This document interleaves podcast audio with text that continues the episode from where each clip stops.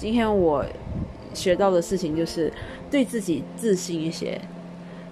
我工作那边的那个机器有一个复印机，它没有了墨盒。然后我以前我据我了解，即使没有墨盒，我们还是可以去发送电子信，也还是可以呃，就是怎么说，发送传真。我不晓得为什么我就被一个同事给呃误导还是怎样，他就讲说不能用，完全不能用了。我就哦，OK，好，我居然就相信了他，我也没有去多做尝试。啊，那期间我甚至还跟其他同事讲，哦，这个完全不能用了，坏掉了。他们也被我误导了，就是去到别的地方跑来跑去，就是要要去传真啊，要去呃发送文件之类的。我后来发现到后，今天我才发现到说，其实还是可以用。我不懂干嘛，我就是被这个同事，我相信的是同事，我被他误导，我还误导其他人，我真的相当内疚。我觉得为什么我不要多相信一点自己？天啊，我我不知道，我我真的是觉得我我干嘛被自己给蠢到？就是我为什么不相信自己多一点？即便错，那我多尝试一点，有有错吗？这个也就关联到我。要讲的第二个点就是，呃，第二件事情就是，我今天一回到家的时候，我看了我最近在追的呃一部美国短剧，这样子看了之后呢，我我就睡觉了。醒来的时候我是十点多，现在呢是十一点，晚上十一点。我是在呃，对我是在一个小时前我起床的。我 OK。我要这么讲的原因是，就是我突然间醒来之后，有个念头念头跑到我脑海：四十岁，如果四十岁的时候，我还在同样的地方工作，我还做着同一样的事情，但是我也我连日文也不会，那这样子，我这样的生活我要吗？OK，我觉得我不要。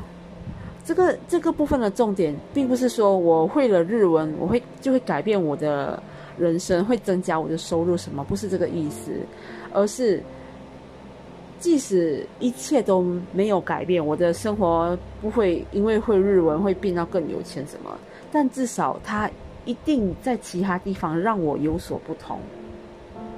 这可能我在我这一群跟我同样职位的人里面。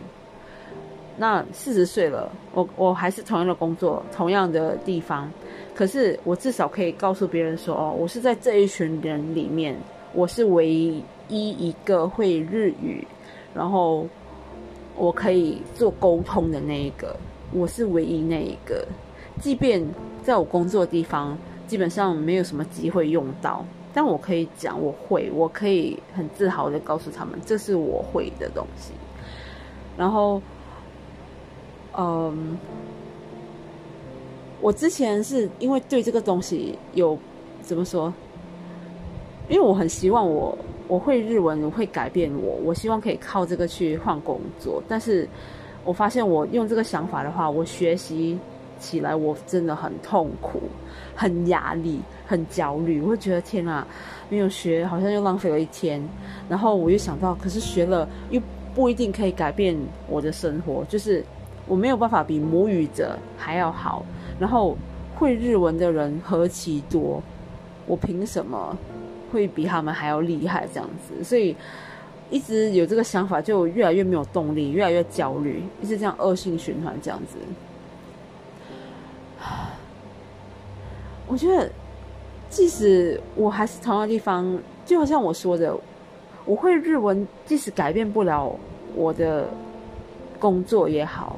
但是他一定有改变很多东西的，因为我如此喜欢这个文化，我一定可以，因为我我会这个语言了，所以我可以接触到他更多的相关的作品。至少我以后我可以看戏剧的时候，看到他们的作品歌词的时候，我不用再去另外找翻译，我可以更加顺畅的去了解他们的作品要表达的东西。甚至是当我去他们国家旅行的时候，我也可以很自在的用这个语言跟他们交谈。这难道不不牛逼吗？不厉害吗？我觉得真的，我干嘛让自己这么焦虑？干嘛这样打击自己？